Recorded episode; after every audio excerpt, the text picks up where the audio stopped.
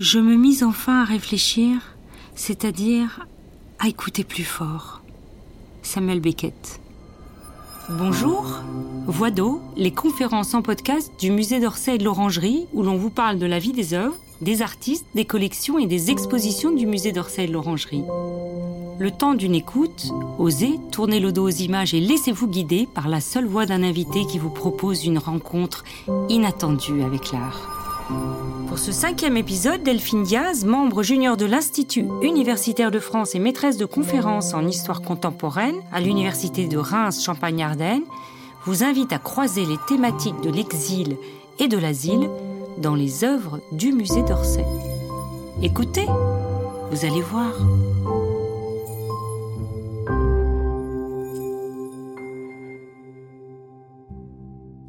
Bonsoir à tous et bienvenue à l'auditorium du musée d'Orsay. Merci de nous rejoindre dans des circonstances euh, aléatoires, n'est-ce pas? Euh, Pour cette troisième conférence du cycle intitulé Les mondes d'Orsay, euh, nous avons le plaisir ce soir d'accueillir Delphine Diaz pour le sujet que vous voyez à l'écran. Je vais la présenter dans un instant, mais laissez-moi vous dire euh, quelques mots sur euh, ce cycle. Le cycle Les Mondes d'Orsay est un cycle que nous avons euh, lancé donc tout récemment, qui a pour but d'offrir une lecture et une analyse un peu différente de celle dont on a l'habitude, une analyse portée et proposée par des historiens des géographes parfois, un, cycle qui nous invite à explorer les mondes et notamment les mondes non occidentaux contenus dans les œuvres des collections euh, du musée d'Orsay. Donc nous avons passé commande d'une certaine manière à euh, un certain nombre d'historiens sous la houlette de Pierre Saint-Garavelou que certains d'entre vous euh, connaissent, qui a donc euh, donné la première conférence. Pierre Saint-Garavelou euh, est un historien de la décolonisation. Il a produit de nombreux ouvrages et j'aimerais juste en introduction vous présenter celui que nous avons coédité avec lui, Les Mondes d'Orsay, qui correspondait à une sélection avisée d'œuvres issues de nos collections qu'il a commentées à nouveau frais pendant la période de confinement. Mais ce soir, donc, nous allons écouter Delphine Diaz pour une troisième conférence de ce cycle. Delphine Diaz est maîtresse euh, de conférence à l'université de Reims, euh, Champagne-Ardenne. Elle est euh, membre junior de l'Institut universitaire de France et elle est spécialiste de l'histoire de l'exil et de l'asile politique. Euh, dans ses recherches, elle tente une définition euh, des mouvements de population et des dispositifs qui sont euh, donc réservés à ces populations victimes étrangères d'une répression, mais dans la France du 19e siècle. Et c'est un sujet brûlant, un sujet d'actualité sur lequel il est toujours important, même urgent, de s'interroger. Donc je lui laisse la parole pour une heure. Je la remercie d'avoir accepté notre invitation et je vous propose à l'issue de cette conférence de la retrouver avec certains de ses livres, dont celui-ci, le dernier, en exil, autour d'un verre. Et elle nous signera, si nous le souhaitons, euh, ses ouvrages, ses récents ouvrages. Merci Delphine Diaz. Merci à vous.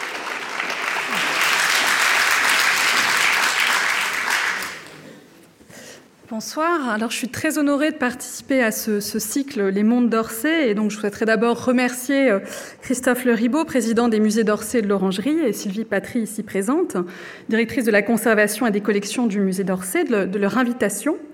Merci également à Pierre Singaravelou, qui n'est pas présent ce soir, mais qui a été donc euh, à l'initiative de ce cycle Les Mondes d'Orsay. Et bien sûr, mes remerciements aussi à Scarlett Reliquet, qui euh, m'a permis de mener cette enquête sur les exilés du XIXe siècle à travers les collections du musée d'Orsay.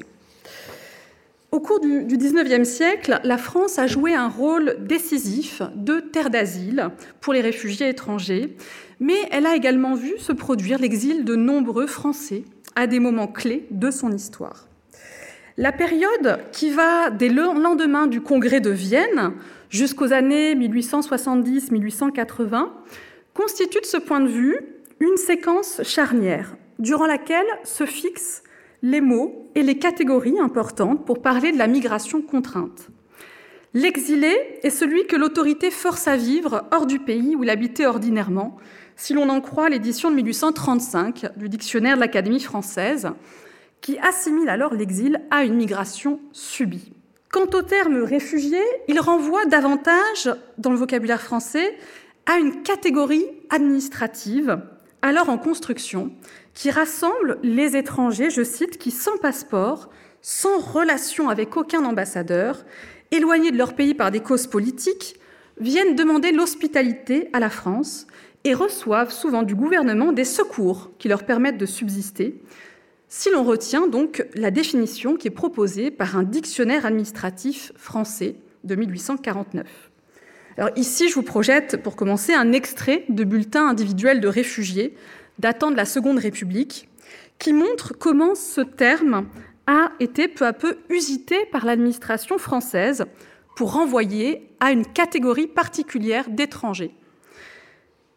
Terre d'asile et terre de départ, la France a aussi constitué tout au long du siècle un carrefour pour les artistes étrangers français qui ont vécu ou représenté la migration, tout en contribuant aux circulations de techniques, de modèles. Comment les thématiques croisées de l'exil et de l'asile se retrouvent-elles dans les œuvres du musée d'Orsay? Telle est l'ambition de cette conférence qui va proposer un parcours iconographique à travers ces collections permanentes, en écho au parcours migratoire des proscrits du XIXe siècle, français et européens. Il s'agit donc pour moi ici d'explorer une double thématique, l'exil, entendu comme départ contraint, s'expliquant par une multitude de motifs, et l'asile, soit le refuge donné euh, par l'État aux proscrits, parmi lesquels certains sont reconnus comme des réfugiés. C'est d'abord l'exil de citoyens français hors des frontières que l'on veut éclairer en le saisissant à travers les œuvres du musée d'Orsay à des moments cruciaux de l'histoire du pays. À la fin du Premier Empire se produit l'exil des soutiens de l'empereur Napoléon Ier, lui-même proscrit à Sainte-Hélène à l'issue des 100 jours. Avec la Restauration, ce sont les anciens conventionnels qui avaient voté la mort du roi Louis XIV en 1793, les conventionnels régicides, qui sont proscrits par son frère, désormais sur le trône, Louis XVIII. Le célèbre peintre Jacques-Louis David doit ainsi quitter la France pour Bruxelles, où il fait le portrait de euh, l'abbé Sieyès, lui aussi en exil. Puis, sous la monarchie de Juillet, sans qu'il y ait de grands exodes collectifs, quelques républicains français doivent partir, comme c'est le cas, par exemple, d'Étienne Cabet. Mais il faut attendre le mi-temps du siècle, entre le tournant conservateur de la Seconde République en 1849 et les lendemains du coup d'État du 2 décembre 1851 pour voir un nouvel exil se produire, et cette fois-ci un exil plus massif. Comme l'a montré l'historienne Sylvie April, quelques 10 000 républicains français vont euh, prendre le chemin de l'exil après le coup d'État. Et enfin, deux décennies plus tard, se produit encore un nouvel exil collectif français d'importance, hein, celui des communards, qui ont survécu à l'écrasement de la Commune de Paris par les troupes versaillaises au printemps 1871. Donc voilà pour la question de l'exil des Français à l'étranger. Quant à l'asile accordé à des étrangers en France, il a connu lui aussi des temps forts et des moments de creux. Tout au long de la première moitié du XIXe siècle, la France joue le rôle d'une terre d'accueil pour les proscrits, les exilés volontaires européens, qu'ils soient libéraux, républicains, ou qu'ils défendent au contraire des idées contre-révolutionnaires. Dès la fin du Premier Empire, l'arrivée des Espagnols, qui avaient pris le parti du roi Joseph Bonaparte, frère de Napoléon Ier, confronte le pays à la venue de plus de 10 000 réfugiés. Puis, sous la Restauration, les flux se poursuivent et sont essentiellement alimentés par la répression de révolutions libérales qui se produisent alors en Europe méridionale. Mais à partir de la monarchie de juillet, entre 1830 et 1848, la France fait face à la fois à une massification de ces flux et à une diversification géographique des origines. Le soleil de juillet, pour reprendre la, formule d'Heinrich Heine, exerce son attrait sur les patriotes allemands, italiens, espagnols, et les plus nombreux à arriver en France à partir de l'hiver 1831-1832 sont les Polonais de la grande émigration, dont plus de 4000 vont recevoir d'emblée des secours accordés par le gouvernement. Au cours de cette décennie, les étrangers accueillis en France ne sont cependant pas tous inspirés par le libéralisme, comme les Polonais, qu'on appelle alors les Français du Nord, avec enthousiasme. En Espagne, la première guerre dite carliste, entre 1833 et 1840, se solde par un exil méconnu, celui des milliers de partisans légitimistes et contre-révolutionnaires du prétendant au trône, Don Carlos, vers la France, un exil qui passe à travers les Pyrénées et que représente cette lithographie. Enfin, les révolutions de 1848-49 et les phénomènes de répression qui les accompagnent vont inciter de nouveaux opposants républicains européens à prendre le chemin de l'exil vers la France, qu'il s'agisse des Lombards, des Vénitiens, des Allemands ou des Hongrois.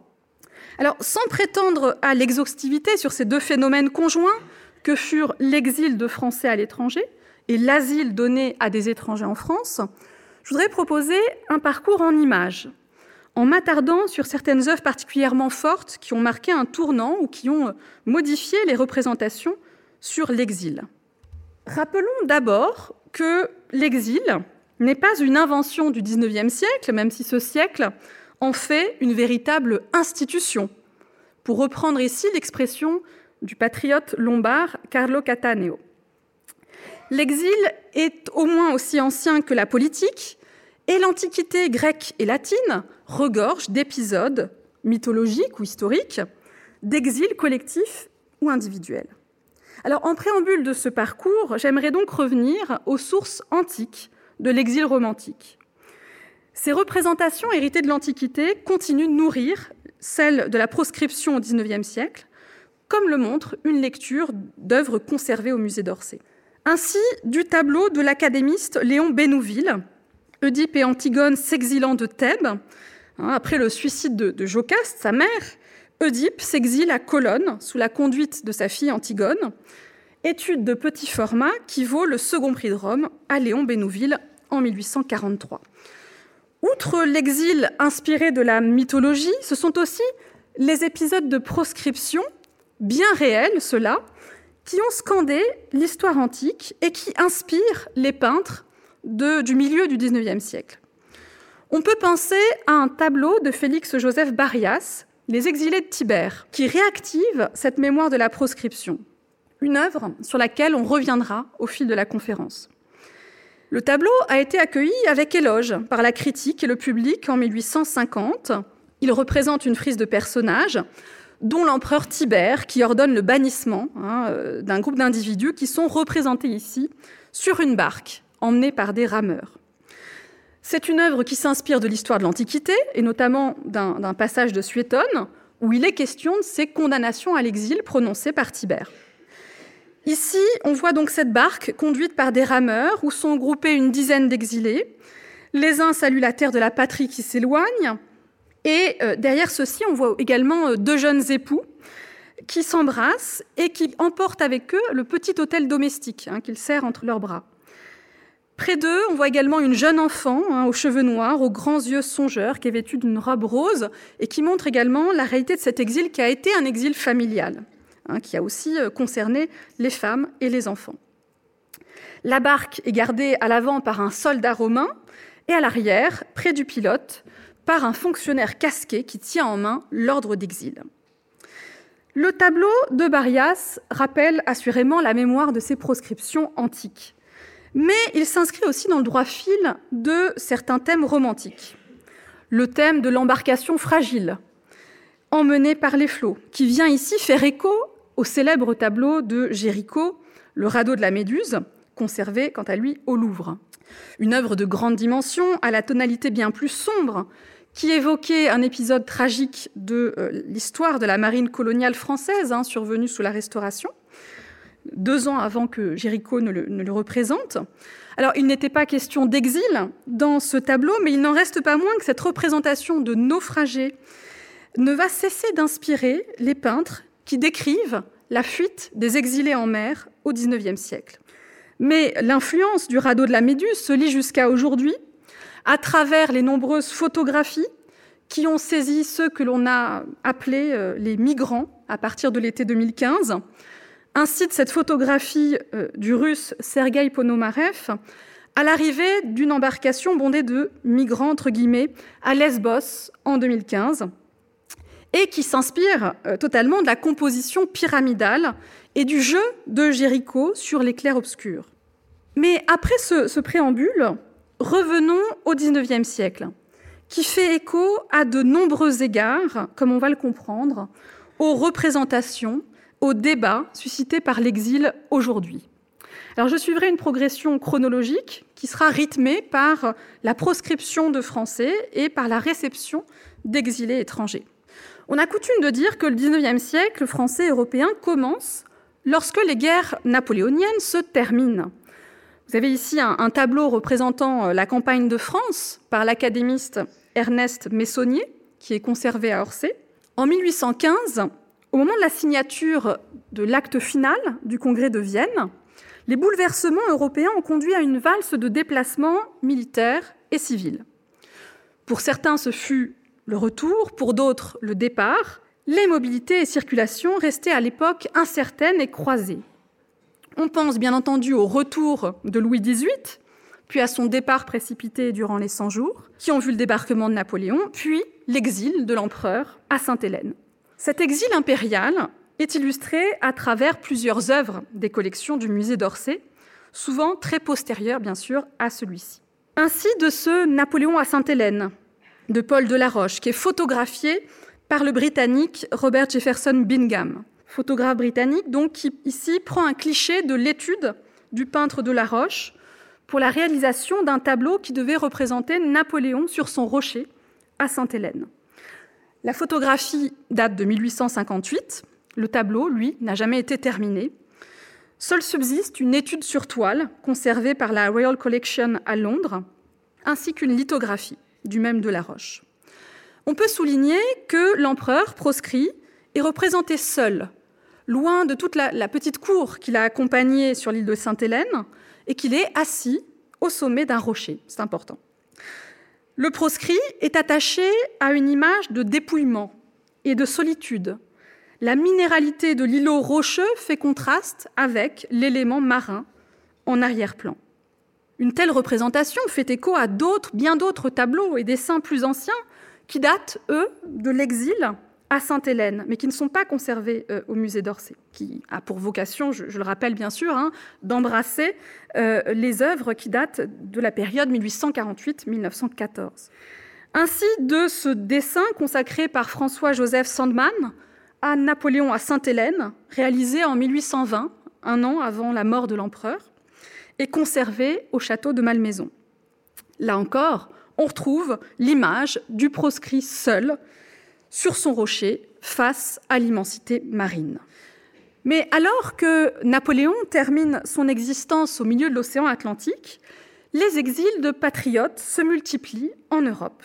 Ils sont intensifiés par la répression des révolutions des années 1820, souvent méconnues, mais également de celles du début des années 1830, et surtout de la grande commotion des années 1848-49, qui vont engager les États européens à adopter de nouvelles législations et réglementations de plus en plus restrictives sur l'accueil des réfugiés, qui est déjà une question internationale de premier ordre dès le premier XIXe siècle.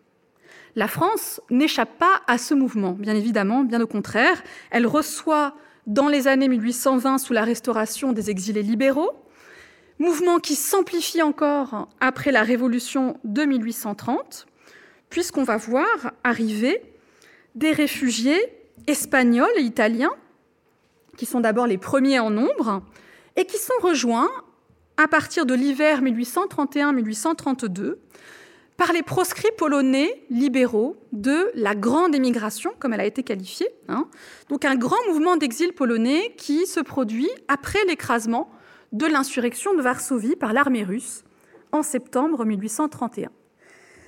Donc ces Polonais arrivent en France et, comme je le dis tout à l'heure en introduction, vont bénéficier de la libéralité de l'accueil de la monarchie de juillet. Hein. ils vont être très nombreux à bénéficier de subsides octroyés par le ministre de l'Intérieur. Mais en contrepartie, ces exilés qui acceptent les secours de la monarchie de juillet eh doivent accepté le principe d'une assignation à résidence dans ce qu'on appelle les dépôts. Ce ne sont pas des camps hein, fermés, mais ce sont des dépôts, des, lieux de contention, de surveillance, qui sont fixés à bonne distance des frontières, également à bonne distance des grandes métropoles et surtout de Paris, où euh, tous les exilés polonais euh, souhaiteraient se rendre à cette époque. Donc la majorité de ces Polonais vont accepter ces subsides et en contrepartie accepter l'assignation à résidence. Ils occupent dès 1832 et pour une période très longue la première place parmi ceux qu'on appelle les réfugiés, c'est-à-dire les réfugiés secourus et surveillés, qui forment un, effectif de plusieurs milliers de personnes à l'époque. Mais bien sûr, parmi ces Polonais, il y en a tout un certain nombre qui va pas avoir besoin des subsides de la monarchie de Louis-Philippe et euh, qui va garder ainsi sa euh, liberté de mouvement. C'est le cas, bien sûr, des membres des élites qui, eux, euh, vivent à Paris et sont reliés par une sociabilité très intense. Parmi eux, primus inter pares, se trouve le prince Adam Czartoryski, qui va devenir le chef de file de la fraction aristocratique de la grande émigration polonaise et qui anime depuis l'hôtel Lambert sur l'île Saint-Louis un lieu essentiel de cette sociabilité d'exil. Il se trouve ici photographié alors qu'il est âgé de 87 ans par Félix Nadar en 1857, donc une photographie, une épreuve sur papier qui est conservée ici. Notons néanmoins que tous ces exilés accueillis en France dans les années 1830, puis ceux admis sur le sol de la Seconde République, dans les années 48-49, se trouvent assez peu représentés dans les collections du musée d'Orsay, ou bien ils le sont a posteriori, alors qu'ils sont déjà âgés, hein, comme Czartoryski, et que leur exil s'est pérennisé, comme ça a été le cas euh, de l'immense majorité des, des Polonais. En revanche, ce qui est intéressant, c'est qu'on voit la deuxième génération dans les collections du musée. Ce sont les enfants de cette génération d'exilés romantiques qu'on va voir représentés dans les peintures, dans les photographies des collections. Et parmi ces enfants, nombre d'entre eux ont embrassé une carrière artistique. Parmi ces enfants de réfugiés, on peut penser par exemple à Narcisse Diaz de la Peña, qui est euh, le fils de Thomas Diaz de la Peña, qui est un opposant politique à Joseph Bonaparte, qui était devenu roi d'Espagne et qui avait été obligé de fuir la péninsule en 1807, 1807 étant également la date de naissance de Narcisse à Bordeaux en exil. Dès sa première apparition au Salon en 1831, Narcisse Diaz de la Peña, qui a d'abord travaillé dans une fabrique de porcelaine, connaît un vif succès comme peintre de scènes galantes. Puis il va rejoindre aussi à la fin des années 1830 l'école de Barbizon et fait la preuve de son talent de coloriste. Mais voici un autre exemple de cette deuxième génération descendant de réfugiés et dont on oublie qu'elle descend de réfugiés. Pensons ainsi à Olympe Aguado, qui est fils de l'exilé libéral espagnol Alejandro Aguado, qui s'était fait en exil le banquier de la monarchie espagnole à Paris. Alexandre Aguado, qui, qui a été naturalisé français euh, sous la Restauration, a vécu une véritable success story de l'exil. Alors, il n'est pas du tout représentatif hein, du quotidien des, réfugiés euh, installés en France à cette époque, mais il va devenir euh, millionnaire euh, grâce à ses talents de banquier. Il va aussi devenir un grand collectionneur d'art, et puis aussi une carrière politique, hein, puisqu'il devient le maire d'Evry, donc un homme très complet, et dont le fils, Olympe, devient un célèbre photographe familier de la cour impériale sous le Second Empire, familier de Napoléon III. Et parmi ses œuvres conservées à Orsay se trouve ainsi la lecture, scénette ou tableau vivant, un genre photographique qui était alors très en vogue au sein des élites. Donc cette génération des exilés romantiques, accueillis dans la France de la première moitié du XIXe siècle, se trouve peu représentée alors qu'elle a laissé de multiples traces iconographiques. Mais ce qui est intéressant, c'est cette deuxième génération, celle des enfants d'exilés, qui a davantage laissé sa marque dans les collections d'Orsay. En revanche, l'exil des opposants français, cette fois-ci à l'étranger, apparaît de manière bien plus nette dans les collections, qui reflètent à quel point le milieu du XIXe siècle, la séquence 1848-1852, hein, constitue un tournant absolument décisif de ce point de vue. Tournant décisif parce que à ce moment-là, la France pourtant républicaine, de terre d'asile qu'elle était, se transforme en terre d'exil. Elle voit le départ en masse de plusieurs groupes, forts de plusieurs milliers euh, de personnes, d'exilés et de déportés politiques français.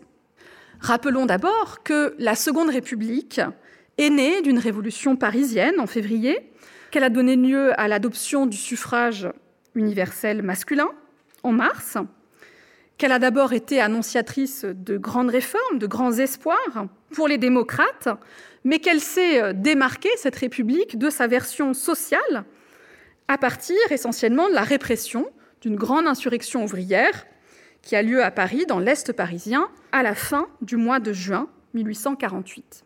En témoignent les deux célèbres, célébrissimes daguerréotypes de euh, Thibault, hein, qui offrent une vue de la barricade de la rue Saint-Maur-Popincourt, et on la voit avant et après l'attaque par les troupes du général Lamoricière contre les insurgés parisiens, des images qui, dès cette époque, sont utilisées dans la presse, hein, ce qui forme une, première, une, forme de première illustration photographique hein, de, de reportage sur une insurrection en cours dans les journaux. La répression de juin 1848 est féroce. Elle est pratiquée par un exécutif républicain qui va s'en prendre donc à ses rouges, et cette répression entraîne des milliers de morts, 4000 peut-être, de nombreuses arrestations dans les quartiers populaires de la capitale. On compte 11 000 insurgés inculpés.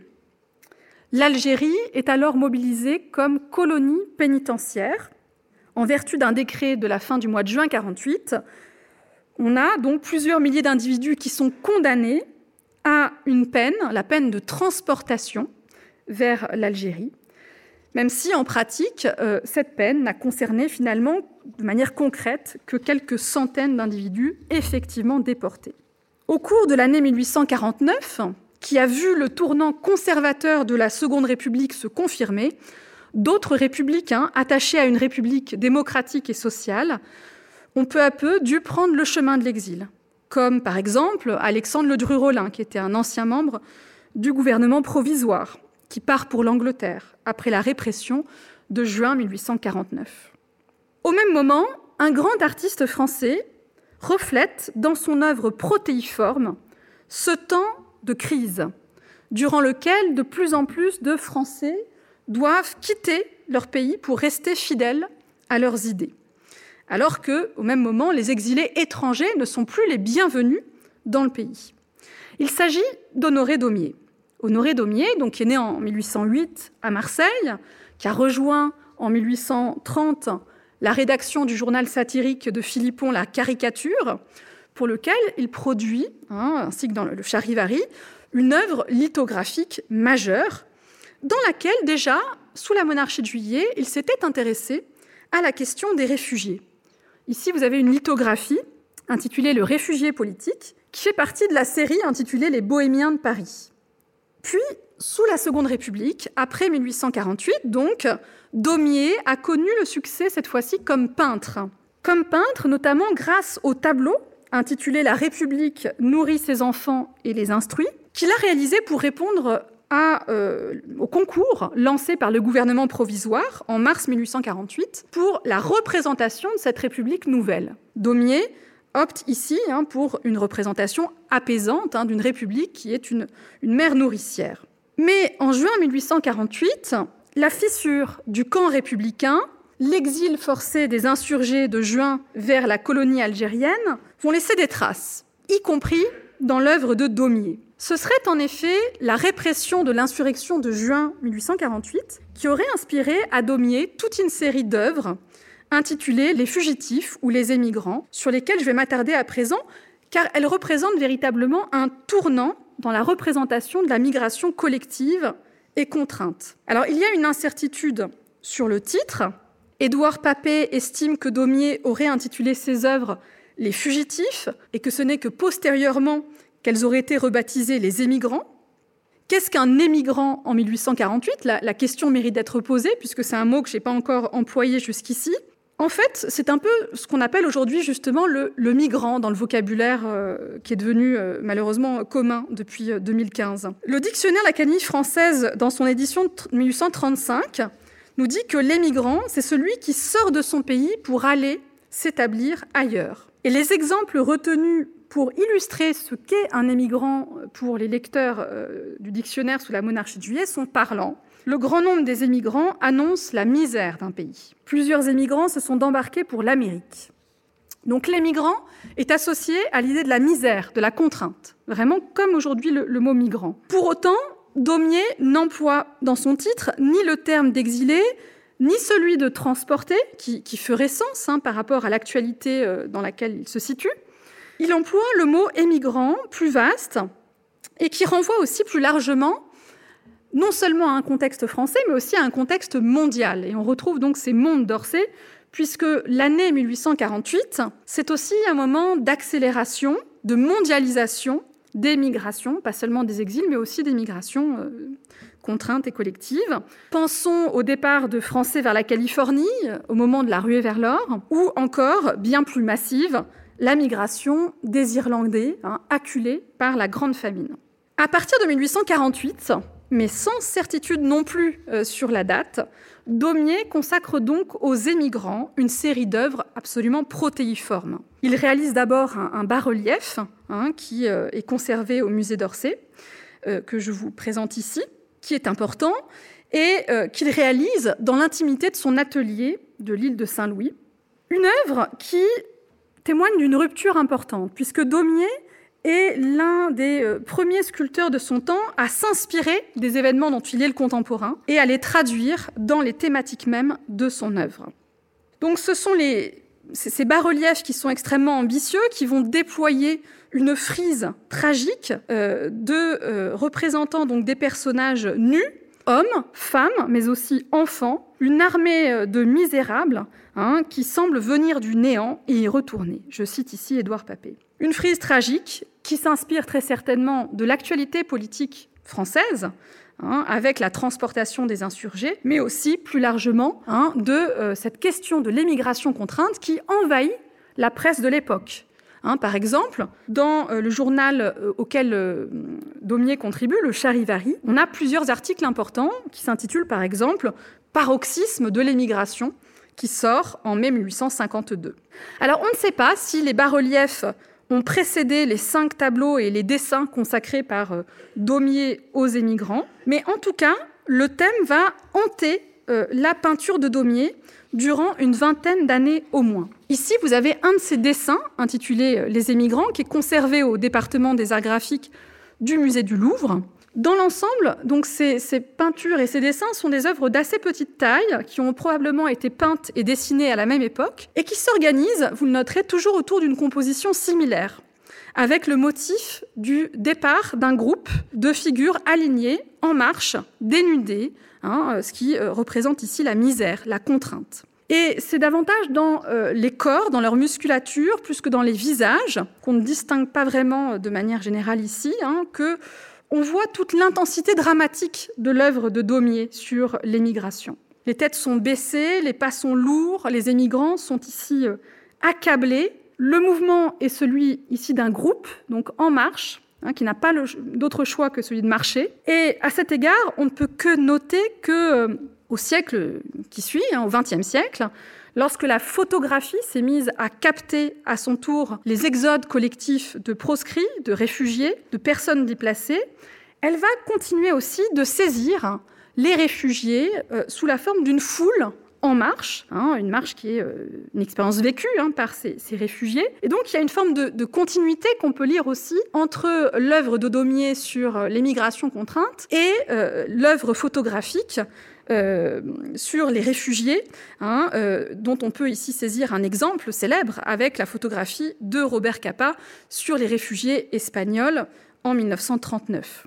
Ce qui est intéressant aussi, c'est que cette saisie des réfugiés euh, en collectif, en masse, tend aussi finalement à saisir le mouvement collectif, mais beaucoup moins l'individualité du réfugié, Hein, et euh, ici, on peut euh, bien saisir cette opposition entre une représentation de l'exilé seul sur son rocher, comme on l'a vu tout à l'heure, et euh, de l'exilé saisi dans une foule.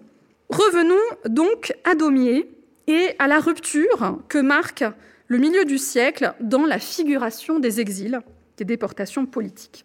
Daumier est sans conteste l'artiste le plus important dans ce tournant que constitue la Seconde République. Mais si on revient euh, aux exilés de Tibère, de, de Barias, que j'ai évoqué précédemment, là aussi, on peut lire le tableau comme une représentation de l'exil antique, mais aussi comme un, un, moyen pour Barias d'évoquer par le biais du passé d'autres épisodes plus récents, et très certainement aussi une influence de ces mouvements d'exil dont il est le contemporain. Hein, sachant que Barias avait été euh, très sensible euh, à l'espoir porté par la Seconde République. Hein. Il avait euh, peint au printemps 1848 une esquisse intitulée La paix et la liberté proclamant la fraternité des peuples. Et donc ce tableau qu'il commence à peindre en 1849, qui est exposé à la Villa Médicis en avril 1850, peut aussi être un moyen de parler d'un exil contemporain euh, à travers l'Antiquité. Mais c'est néanmoins l'année 1851 donc, qui marque un tournant absolument décisif en matière de proscription des Français à l'étranger. Louis-Napoléon Bonaparte, qui avait été élu président de la République en décembre 1848, et euh, qu'à gauche on appelait euh, Ratapoil, comme en témoigne cette statuette éponyme réalisée par, euh, Daumier. Ratapoil donc a échoué à modifier la Constitution pour effectuer un second mandat présidentiel et il s'empare du pouvoir grâce à l'armée. À Paris, les représentants républicains qui avaient tenté sans succès de soulever les quartiers populaires le 3 décembre sont très durement frappés. Dans les départements, l'insurrection provoque là aussi euh, l'arrestation de milliers de personnes et un jugement expéditif de euh, plusieurs milliers d'individus qui sont euh, jugés de manière expéditive et qui sont euh, souvent condamnés à la peine de la transportation qu'ils devaient là aussi purger en Algérie. En plus de cette peine de transportation, d'autres ont été éloignés de leur résidence habituelle. Et enfin, euh, 5% des inculpés ont été également expulsés, ce qui est une triste nouveauté parce que des Français, euh, jusqu'ici, ne pouvaient pas être expulsés hors de France. Or, la répression euh, post-1851 inaugure ici cet outil de répression. Donc on estime qu'il y a eu quelques 10 000 personnes hein, qui ont euh, pris la route de l'exil après 1851. Si on inclut euh, les femmes et les enfants qui, sont, qui ont également accompagné les proscrits dans leur exil, sont d'abord partis euh, au plus près, Hein, pour la Belgique, qui a vite refermé ses portes néanmoins, mais aussi et surtout pour l'Angleterre, pour les îles anglo-normandes et la Suisse. Alors parmi ces exilés qui sont partis au plus proche, voici un exemple de proscrit euh, peu connu aujourd'hui alors qu'il était célèbre en son temps. Il s'agit du portrait de Pierre Lachambeaudy, fabuliste, chansonnier, saint-simonien, ami de Blanqui, exilé le 2 décembre. Et il est photographié ici par un Allemand, Charles Reutlinger, qui est arrivé à Paris en 1850 où il avait fondé un studio de photographie spécialisé dans la photographie de personnalité. Ce qui est intéressant, c'est que très souvent, les étrangers, les exilés s'emparent euh, de la photographie. Alors, Pierre Lachambeaudy est décrit euh, dans les sources de la répression comme un propagandiste socialiste, comme un exalté, proche d'Auguste Blanqui, comme le rappelle d'ailleurs euh, le titre même de cette photographie. C'était un illustre chansonnier donc qui a été euh, éloigné euh, au lendemain du 2 décembre. Éloignement qui était censé être temporaire, mais euh, qui se transforme en exil volontaire. Hein, et la Chambaudy ne rentre à Paris qu'à l'été 1856. Et donc cette photographie date de son retour d'exil.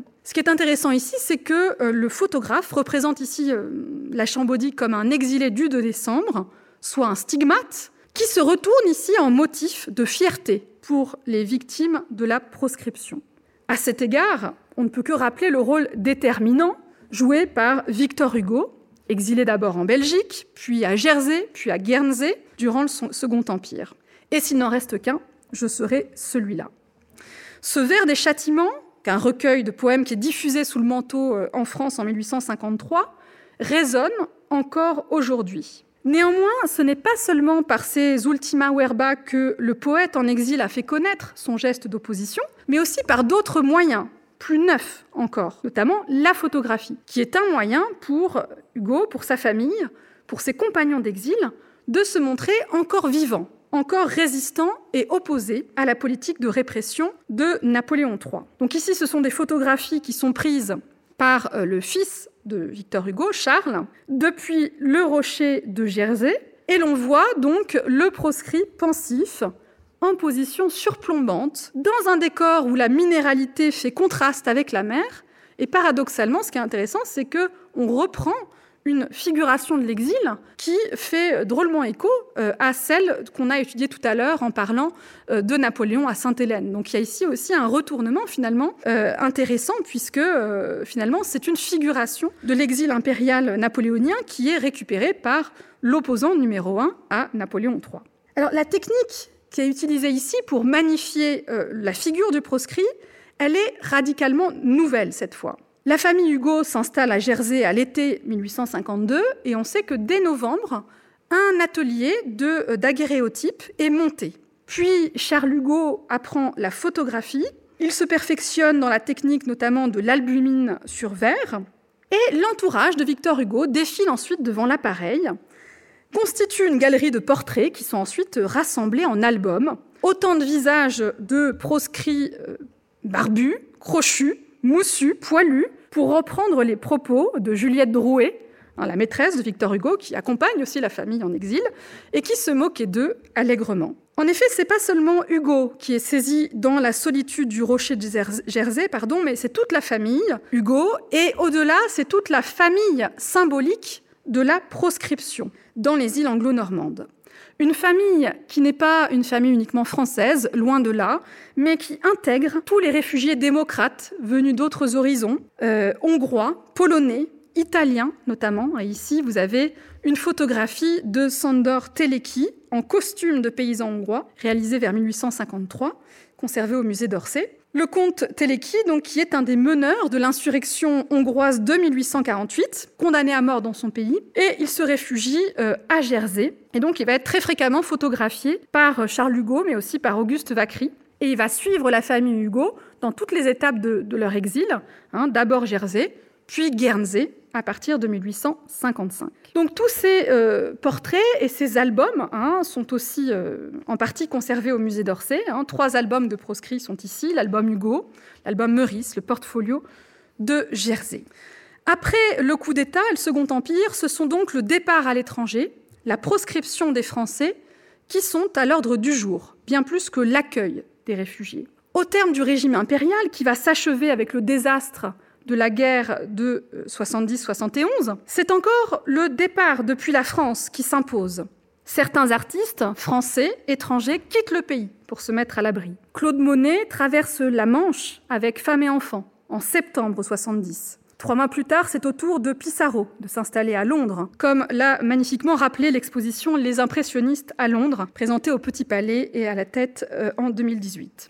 Mais la Commune de Paris constitue une commotion encore plus importante et un autre motif d'exil majeur pour les artistes de gauche et d'extrême gauche. Rappelons d'abord que beaucoup de membres des élites avaient fui Paris durant l'occupation prussienne et que le déclenchement de la commune a encore encouragé certains à quitter la capitale. Comme par exemple le peintre Pierre Puvis de Chavannes, qui réalise ici son premier paysage, conservé au musée d'Orsay, alors qu'il s'est réfugié à Versailles, chez son beau-frère, hein, durant les événements de la Commune. Commune à laquelle il était violemment hostile, je le précise. Donc on voit ici les tentes des soldats versaillais que le pouvoir de Thiers a mobilisés pour la répression contre les communards. On trouve aussi de nombreux artistes, évidemment, du côté communard. Ici, je m'appuie sur un tableau pointilliste de Maximilien Luce, qui a vécu dans son enfance la semaine sanglante, qui représente l'exécution d'une femme et de fédérés dans une rue de Paris. En mai 71, la répression a pris la forme d'exécutions sommaires dans les rues parisiennes, puis, pour ceux qui n'avaient pas réussi à s'enfuir, de peines de déportation à purger en Nouvelle-Calédonie cette fois. Hein, 5 000 à 6 000 communards ont réussi en revanche à se réfugier à l'étranger, en échappant donc à la mort ou à la déportation. Et ils se réfugient là aussi toujours au plus proche, euh, essentiellement en Suisse et en Angleterre.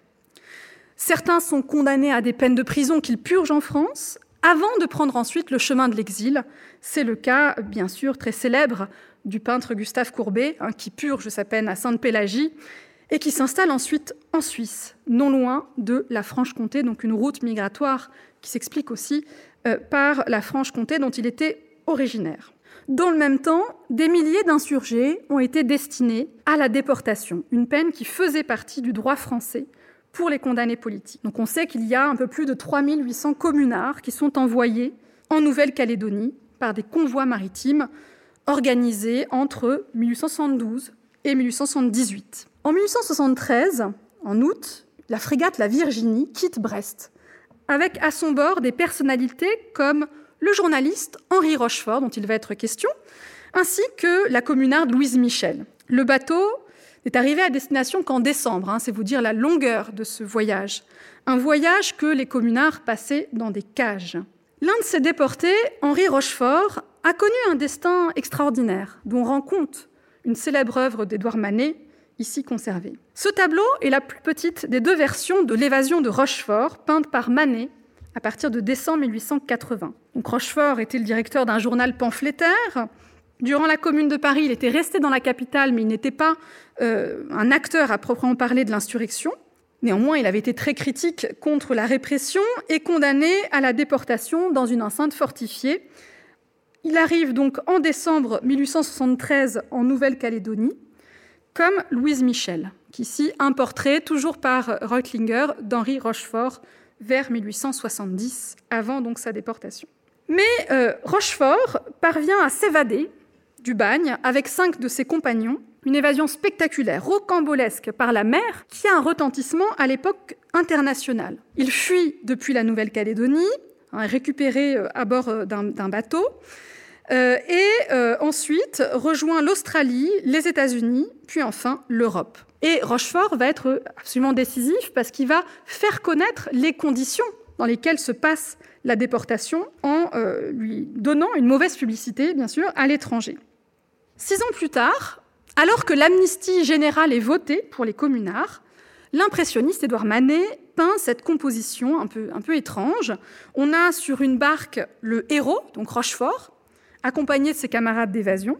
La mer envahit tout, envahit tout le cadre. Hein. On voit juste au sommet le navire qui vient recueillir le fugitif, un trois-mâts anglais qui venait transporter une cargaison de charbon en Nouvelle-Calédonie et euh, sur lequel donc montent les évadés. Là encore, nous voyons à travers ce tableau une représentation d'exilés de déportés en mer. Elle fait écho, encore une fois, aux œuvres de Géricault, de Barias, mais à la différence de ces précédents tableaux, le déporté en fuite est saisi au milieu d'une immensité marine qui envahit tout et qui met ici l'accent sur l'héroïsme du fugitif. Les années 1880 vont enraciner en France le, régime républicain, vont permettre également l'adoption d'une amnistie générale pour les communards qui vont pouvoir euh, rentrer d'exil ou de déportation, mais il n'en reste pas moins que la déportation et l'exil ont profondément marqué l'iconographie de ces années. Un site, ce groupe sculpté en marbre que Mathurin Moreau présente au Salon de 1889 et qu'il intitule Les Exilés. Moreau, qui était euh, fils de serrurier, hein, qui a mené une carrière brillante, proche du style pompier, et qui a par ailleurs été euh, politiquement engagé dès sa jeunesse. Hein. il a écrit comme Louis-Napoléon Bonaparte hein, d'ailleurs, un essai sur la misère dans sa jeunesse. Puis au début de la Troisième République, il a été élu maire du 19e arrondissement hein, en 78 et il est resté jusqu'à sa mort en 1912. Donc avec sa statue Les Exilés, Mathurin Moreau sculpte deux figures enlacées, celle d'un vieillard et celle d'un adolescent, sur qui plane le souvenir de la patrie perdue. La boucle est bouclée, ici c'est une vision de l'exil inspirée par l'Antiquité qui s'impose. Des contemporains comme par exemple Alfred Picard, y voit le souvenir de certaines pages de Tacite. D'autres critiques perçoivent, eux, la marque des grands exils vécus par les républicains français après 1851 et après 1871. La statue en marbre a été donc médaille d'or à l'exposition universelle de 1889. Et pour un critique d'art de l'époque, il aurait fallu graver sur le socle de cette sculpture l'alexandrin célèbre de Victor Hugo Ô n'exilons personne, l'exil est impie. Au terme de, ce parcours, à travers les œuvres du musée d'Orsay, qu'il s'agisse de peinture, de sculpture, de daguerréotype ou de photographie, j'ai cherché à mettre au jour donc cette double thématique de l'exil et de l'asile dans la France et l'Europe, du XIXe siècle. L'exil, qu'il ait pris la forme d'un départ en solitaire, un départ volontaire en solitaire, de la proscription collective, ou encore de la déportation vers les confins d'un empire colonial, a jeté sur les routes des centaines de milliers de Français et d'Européens. La France a joué un rôle particulier mais pas exceptionnel à cette époque, à la fois comme pays d'accueil pour les proscrits, mais aussi, ne l'oublions pas, comme pays de départ et d'exil. Ces mouvements, dans les deux sens, ont profondément influencé le paysage iconographique, artistique du pays. Dès 1948, l'exode subi par les émigrants devient un motif récurrent, obsédant chez Daumier. Plus que la fuite à travers les frontières, qui était pourtant une pratique certainement bien plus courante que l'exil en mer, eh bien, euh, c'est effectivement la fuite en pleine mer qui fait l'objet de représentations picturales foisonnantes appelées à la postérité. L'exilé partout est seul, tel était le, vers, le célèbre vers de Lamennais dans Les Paroles d'un croyant en 1834, et plus encore en mer, où il est livré à la menace des flots, de la submersion, de l'oubli collectif. Mais face à cette menace de la disparition et d'une disparition qui ne laisserait pas de traces, le proscrit s'est aussi opposé sa voix, sa figure. Les exilés savent se saisir des nouvelles techniques artistiques du siècle, comme la lithographie par exemple pour Goya en exil à Bordeaux dans les années 1820, ou la photographie pour le clan Hugo, pour les réfugiés démocrates qui s'installent dans les îles anglo-normandes. Leurs œuvres manifestent au grand jour cette puissance de l'exilé qui est celui qui résiste. Léguée donc par les représentations du XIXe siècle, cette ambivalence de la figure de l'exilé, à la fois seul perdu dans la masse et capable de s'élever contre un ordre politique qui l'opprime, se trouve encore au cœur de nos représentations actuelles de la migration contrainte. Et je m'arrêterai là en euh, projetant, pour finir, la bibliographie euh, sur laquelle je me suis appuyée pour euh, construire cette conférence en vous remerciant de votre attention.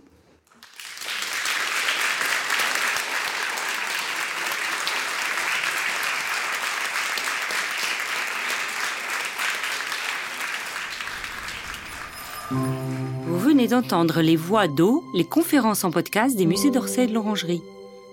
Le cinquième épisode a été enregistré avec l'historienne Delphine Diaz, maîtresse de conférences en histoire contemporaine à l'Université de Reims, Champagne-Ardenne et membre junior de l'Institut universitaire de France. Retrouvez tous les épisodes sur vos plateformes préférées.